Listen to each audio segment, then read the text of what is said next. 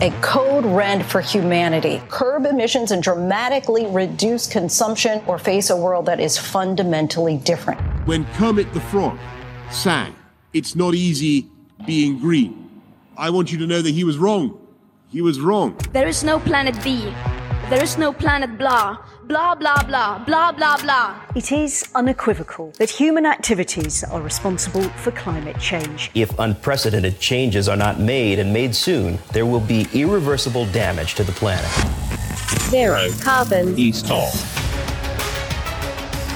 Hello and welcome to Zero Carbonista Series 3 The Sky's the Limit. I'm Ian Collins. This is one of the few podcasts that takes the environmental agenda absolutely seriously and isn't afraid to tell it like it is when it comes to green based issues. The agenda gets bigger on a weekly basis. Every Friday, we're here to look at those stories. The man with the baton is the green entrepreneur. Dale Vince. Morning to you, Dale. Yeah, morning, Ian. How's things? It's good. Yes. I like the idea that you actually have a baton, by the way, that you carry around with you at all times. yeah, not the kind that the police carry, obviously. Indeed. Yeah, yes, just kind of bastardizing the Gordon Gekko uh, phrase with green is good wherever you go. Yeah, that would that would be me. Uh, although right now I've got the heating on. I got rained on on my bike this morning, and I'm, oh, not good. I'm not cold, good. cold what and a, wet. What a start to the morning. Let's well, let's cheer you up here because someone's suing Boris Johnson. So there's a good story to start with. Uh, yeah, I mean, uh, I want to say that's probably not unusual, but three young people, and they're claiming that uh, Boris Johnson is basically failing younger generations and the global south with his approach to the climate crisis. Well, I mean, who could argue with that? Well, obviously, government lawyers have argued with that.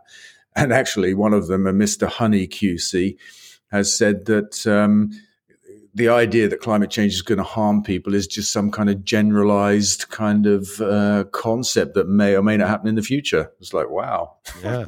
A man with a name like Honey might know better, really. You'd think he'd be slightly more in touch with what's going on in the world of nature. Or a QC, even. Do you know what I mean? But uh, you know, and I thought climate denial was was dead. Actually, I thought we were into climate delay now as the as the new phase. But you know, here's a man that's saying, yeah, the idea that climate change is going to hurt people is just a generalized, vague concept. So, wow. yeah, it's kind of funny that, isn't it? Because I mean, he would have sat at home and you know wrote his notes and presumably done his research at some level. Just kind of wonder how did he make that conclusion? I, I, guess his job is not to speak truth necessarily based on fact and science, but to persuade the judge. It's precisely that, isn't it? Yeah. It's yeah. The, uh, the, the crafty way that a lawyer can spin a story, I guess. Yeah. Here's uh, well, we'll watch with interest. We'll keep our eye on that one because um, that, that might not go away very fast. It's certainly not as fast as the government would like it to. Here's a question from Chris. I thought this is interesting and it's topical after what's happened this week.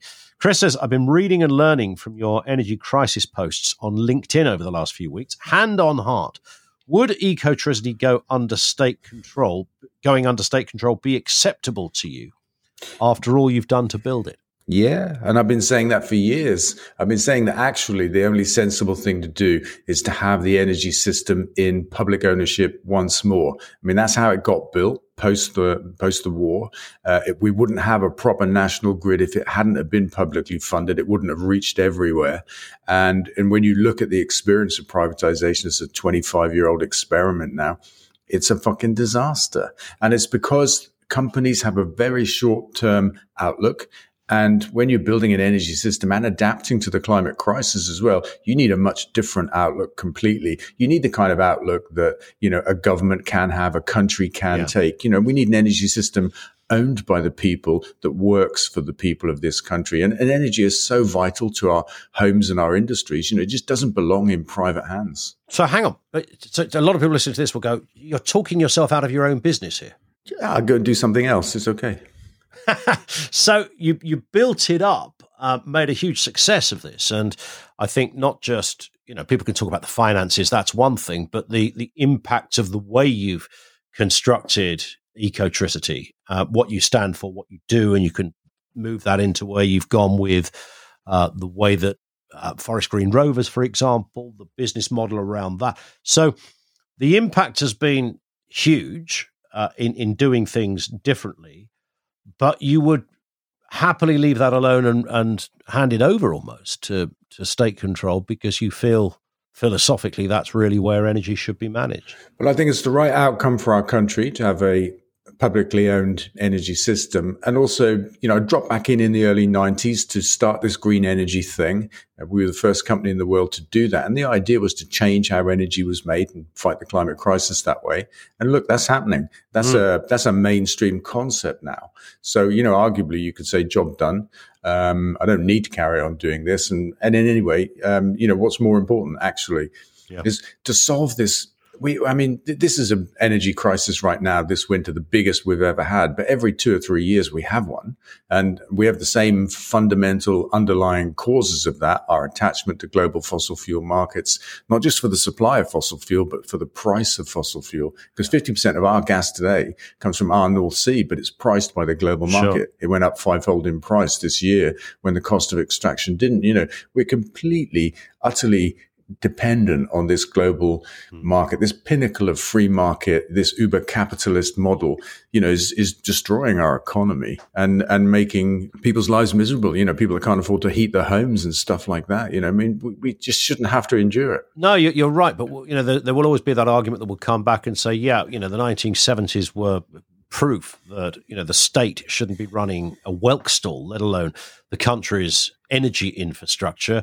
They get things horribly wrong. If you remove incentives in some way, then things get sloppy. People have got nothing to aspire to. It doesn't mean that energy won't be expensive. It doesn't also doesn't mean it won't be uh, a disaster because just because the state own it doesn't mean to say it's going to be good. I would say just because the state own it doesn't mean it's going to be bad. Take a look at the record of privatization. What are the trains like?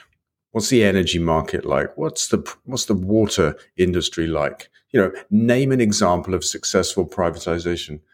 Uh, you know, everything the state does isn't necessarily bad.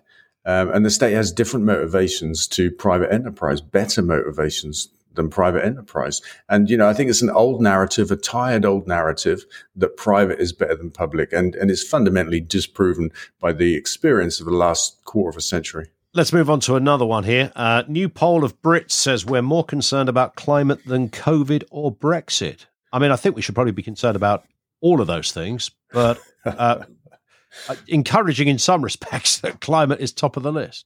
Yeah, it, it looked like a post COP bump actually uh, in the data, you know, because before uh, COP, it was the other way around. Those things came first. And I think COP just kind of gave prominence to the issue.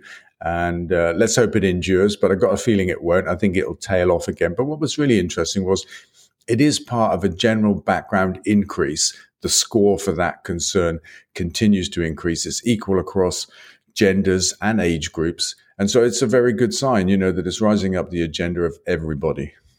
Yeah. And in that respect, I mean, I, th- I think it would be fair to say it's not going away, right?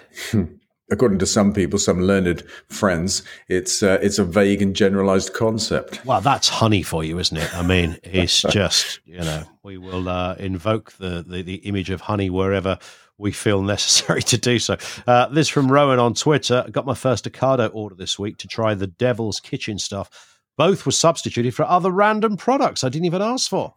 When will they be more widely available? Any chance of getting them in local independents? That's always a swine, that isn't it? When you order, you know, a cabbage and a bag of rice turns up as a replacement. I don't know. I like happened. rice, but yeah, yeah, I quite like rice. Wanted cabbage. but look, I don't know what happened there because you know we're keeping Ocado topped up with with burgers. It must have been some local distribution center, you know, part of the network just didn't have them at the time. Uh, but it's a shame actually that they didn't come. Um, more generally, we're working on a plan to get into uh, a major uh, cold food chain uh, in the spring with sausages and burgers. Uh, a, sausage is a new thing for us. We're not making it yet. Yeah. Uh, but we have uh, we piloted it and can make a fantastic sausage, which has gone down really well with the people that have, have, have tried it. And sure. I, I, can't name them, but it's a really big cold food chain, and uh, you know we should be in it by spring. We've got to expand our factory in order to do that because we're maxed out at the moment, which is great news in many ways. Although then we bump into kind of all kinds of uh, practical issues, including planning, my yeah. favorite issue. Um, you know, but we're on it actually. And the Devil's Kitchen looks to have an amazing future. We just can't keep up with demand at the moment. Um, here's a story from Down Under. This this is quite disturbing. A joint report by the human rights bodies and environmental groups has found activists are increasingly facing repression by Australian governments. Uh, the report comes as uh, ABC publishes allegations VicForests carried out a campaign of surveillance against anti logging protesters. And the report by both the Human Rights Law Centre, Greenpeace, Australia Pacific, and the Environmental Defenders Office tracks how pressure from business interests, legal challenges, and policing tactics have converged to create an environment of repression for those protesting inaction on climate. Yeah. So what can you say? Australia, I mean, they're complete climate laggards, aren't they? I mean, the climate policies are beyond parody. In fact, you know, they're going to get to net zero without stopping fossil fuel use based on technology that doesn't even exist yet and, and never will exist, quite frankly. Um, and so, yeah, is it surprising that they're trying to repress, uh, the, you know, the protesters? It isn't to me, but look, it's happening in our country too. You know, pre-COP, the um, Insulate Britain people were saying, we're not being locked up and we don't understand it. We're breaking injunctions. We've been told we're going to be locked up. And we think it's political that the government doesn't want climate protesters in jail just ahead of COP26. Guess what? They were right. There's a whole bunch of them in jail right now, immediately after COP, straight to court, straight to jail. That repression, that happens here as well. It's interesting that I hadn't actually correlated that kind of timeline, but you're absolutely right because beforehand there was just all sorts of breaches of this court order and mm. no sign of uh, of the chiller. Absolutely, absolutely. So it's pretty, pretty cynical from our government, but at the same time, you know, there's been a clampdown on the right to protest, you know, and and you know, police tactics against protests have been bad for years, you know, kettling and all kinds of stuff. Do you know what I mean? So it's not just happening in in Australia, but uh, there it is. Here's an interesting one to go back to the conversation we started with. Uh, how is it looking for Ecotricity in the energy crisis? Are you still feeling confident you'll make it through the winter? Of course, another company went by the wayside this week, Dale. Where are you guys in this equation? Yeah, it was interesting. There are like three going out of business this week. We always get advance warning of them, but can't talk about them. One of them has gone public. The other two are coming next. There's another seven on the shit list. They're in like uh, debt to the industry, which they won't get out of. Nobody ever gets off that list. So there's seven more coming. And by our calculations, um, this will be before Christmas come January, there may only be 10 suppliers left in the market. Now, that is less than at privatization in 1995, where there were 12. Yeah. Uh, and so that's, uh, that's a bit of an indictment of how this market has been run. Bulb has obviously just gone into administration. Uh, into a special process because with 1.7 million customers, it just had more than the whole system could absorb. So the government have become an energy company, which I absolutely love because they've been stood on the sidelines, stony faced towards the energy industry, saying they will not move the price cap. They're forcing yeah. energy companies to sell power for less than they have to buy it for. They're forcing effectively a £1,000 per customer per year cost on the energy industry. And now they're bearing it themselves. They've just set aside 1.7 billion pounds of public money to support Bulb customers, and that was a cost that they would have imposed on Bulb yeah. uh, had Bulb not gone bust. And uh, you know, for me, it's a marvelous thing because now the government are experiencing just what it's like to be in this crazy, fucked up energy market, uh, and maybe that maybe that will help. I don't know. it might be, yeah. It's um, but you you're you're kind of safeguarded against this. Well, we hedged, and uh, that's the big thing that a lot of companies didn't do. I have to say, though, interestingly, I don't believe that was Bulb's problem. I think they had hedged. And so the fact that the government are picking up the complete unhedged cost at £1,000 per customer suggests to me that somebody at Bulb took those trades away, took the value of those trades away and pocketed them, left the government holding the baby. I think the government have been burned in the administration process, something that we're intending to look into. And let's go to this question, Dale. Ollie on Twitter. Dale, what do you reckon Forest Green Rovers' chances are this year for promotion? I would say never better.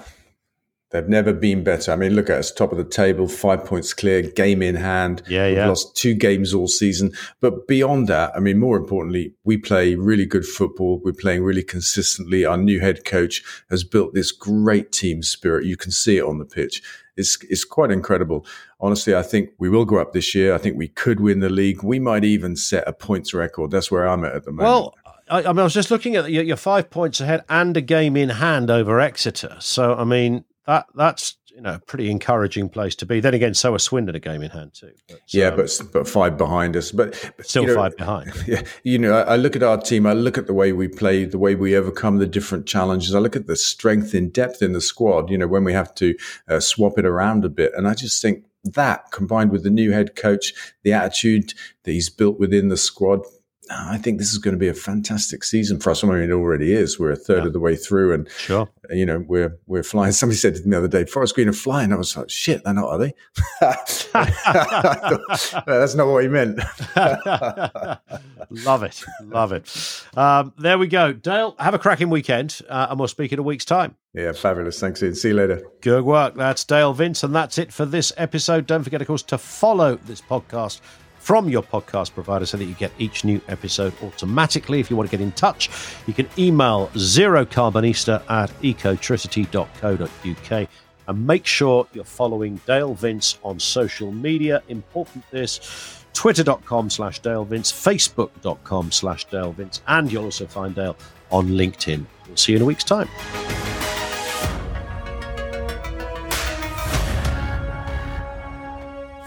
Zero Carbonista off.